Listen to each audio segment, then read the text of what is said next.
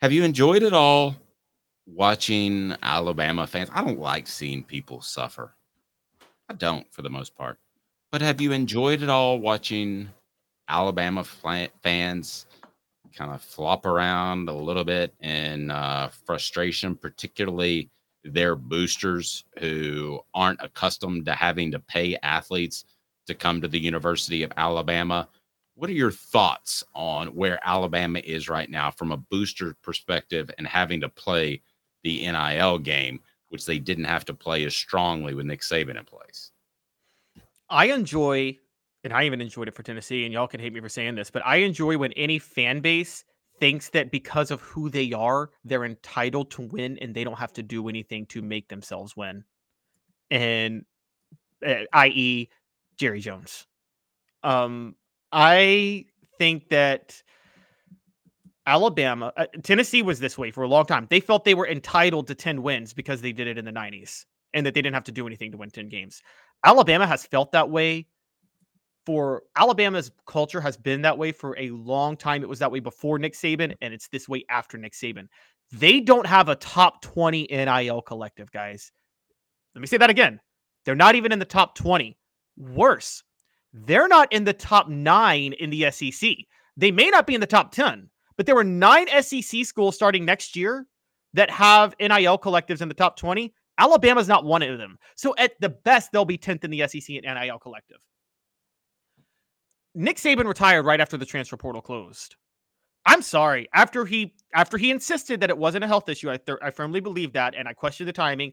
I'm thoroughly convinced he retired because he's annoyed with the boosters not cobbling up the NIL money that they need to cobble up to get players. I am thoroughly convinced of that now. He he basically probably said, "I can get it. The Saban discount helps, but it only goes so far."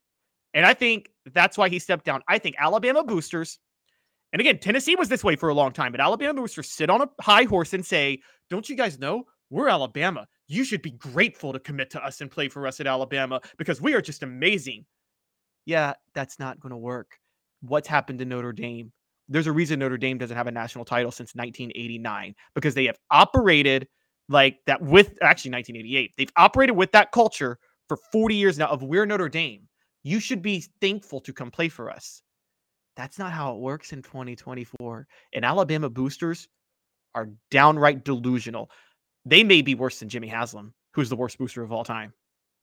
Well, and and don't forget this too, that these budgets are set going into the year. That's not to say that some huge uh, company in Tuscaloosa or Birmingham couldn't come up with more cash, but a lot of times these marketing budgets are set. And Alabama's, you can look it up if you want to, but their athletic budget is even higher than Tennessee's. And um, that, that there was a stat that I read last summer that because of Nick Saban, their enrollment was up 30% uh, during his tenure. So he's helped the whole university, and boosters have helped build up the university. But now they're going to be asked to allocate some of those funds to NIL money. I mean, I know this from working in business, uh, running off the hook sports you know, things don't always happen the second you want them to happen. So, uh, you know, Kalen DeBoer might want an extra hundred thousand dollars to spend on a defensive tackle from Arizona, but that doesn't mean it's going to happen tomorrow, especially if it's more like two million for the entire class. And some of that money you need to keep guys in place. Because listen, if I'm a borderline guy and I thought Nick Saban was going to turn me into an elite um, an elite NFL player, sure, I'd take less money. But once he's gone, I mean, there are times you got to think about your family. And we are getting to the point, Caleb, we're talking about life changing money for more positions than just quarterback. We're talking about some guys are getting so much money that if you invest it right, then you're pretty good for the rest of your life. Um, so I, I just don't know that Alabama is going to be able to up and do that, and their boosters are going to be able to do it snap of a finger. Might happen eventually, but I don't think it's going to happen tomorrow. No, it won't. And let's talk about delusions for a second.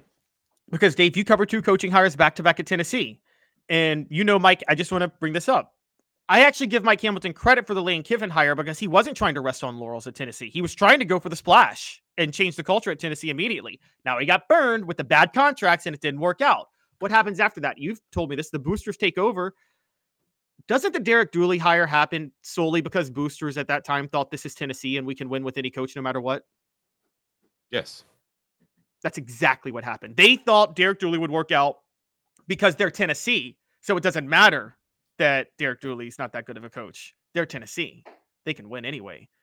Now, that being said, I think that Alabama did a great job of handling their coaching search, right? You're not, they did an amazing not, job. I mean, they wrapped that thing up in what, 48 out, 72 hours? Well, Greg Byrne had a lot more leeway than, as you know, Mike Hamilton had in 2010 with Dooley because Greg Byrne, they like the Nate Oats hire. Whatever you think about what's happened on the basketball program, I, I believe he hired Nate Oats. Um, they are they're fans of that, and so he hasn't been, you know, I, that's where I think, for instance, with Mal Moore, what people don't know is to Alabama boosters' credit, they borderline took that coaching search away from Mal Moore. They basically told him, "Don't come home without Nick Saban," didn't they? And Paul Bryant Jr. was like, "Here's a blank check. Get us Nick Saban." and that's kind of how they got him. But I do think they think, I think delusions of boosters and fans can unravel a program more than anything else because people and fans think, and it bothers me to no end. I don't like fan bases that do this. And that's why, yeah, people are calling me out. It annoyed me when Tennessee fans were doing this. It did. When you think because of what your program is, you're entitled to a certain number of wins every year and you don't have to do anything extra, that's when you fall. The Lady Vols, I'm sorry, their culture right now is causing this. They think they're entitled to national championships. So all they have to do is hire former Lady Vols to continue the Summit way. And it's not working. And I think Alabama boosters are thinking the exact same way right now. They think we're Alabama. We're entitled to titles. We don't have to cobble up NIL money. Let me ask you this. If you're the SEC, how much do you want Alabama to at least be somewhat similar to what they've been under Saban? How much does that help the SEC? Let's say Kalen DeBoer's there 17 years and he wins two or three championships, which would be commendable. There would be nothing wrong with that at all. But it's not Saban like because the Nate Oats not being suspended makes me think, and I never think this, and I know a lot of conspiracy theorists out there, some probably on our message board do so maybe I'm naive, but I, I don't think that for the most part the SEC looks out for one program. But a lot of people think the SEC looks out for Alabama. Not suspending Nate Oats makes me think they look out for Alabama. Well, no, they look out for teams that could give them. You, you're talking about this year, yeah. That that's that was embarrassing. They look out for teams that could give that can help them on a national scale and draw ratings. And Alabama in basketball is good right now. And so it does seem like they're looking out for Alabama for that reason. You wonder, do you think Greg Sankey made an emotional decision and just feels bad for Alabama fans right now? So he doesn't want to lay, he doesn't want to hurt them a little any harder with the Nate Oats suspension because there should be a Nate Oats suspension. And uh, by the way, Nick Saban can deny it all day long because he's going to deny it. He was lying when he said he wasn't taking a shot at Nate Oats last year with his there's no wrong place, wrong time. I don't believe him for one second. Do you, Dave?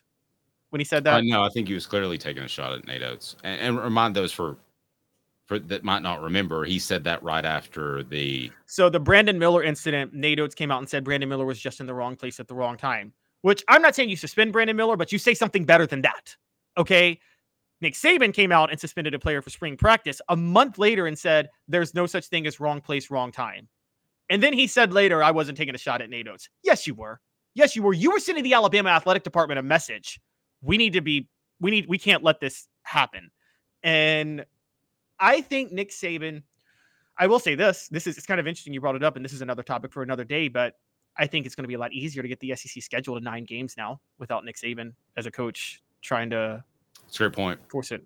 But so yeah, I think that's going to be easier. But as far as Alabama boosters go, I mean, they, and I talk different from boosters and fans. Okay, college football, Dave, you know this. It's, it's a sport of the boost. There's two types of college basketball is a sport for the fans. You know, college basketball, you make the hire for the, for the people that are in the student section cheering and going loud, right?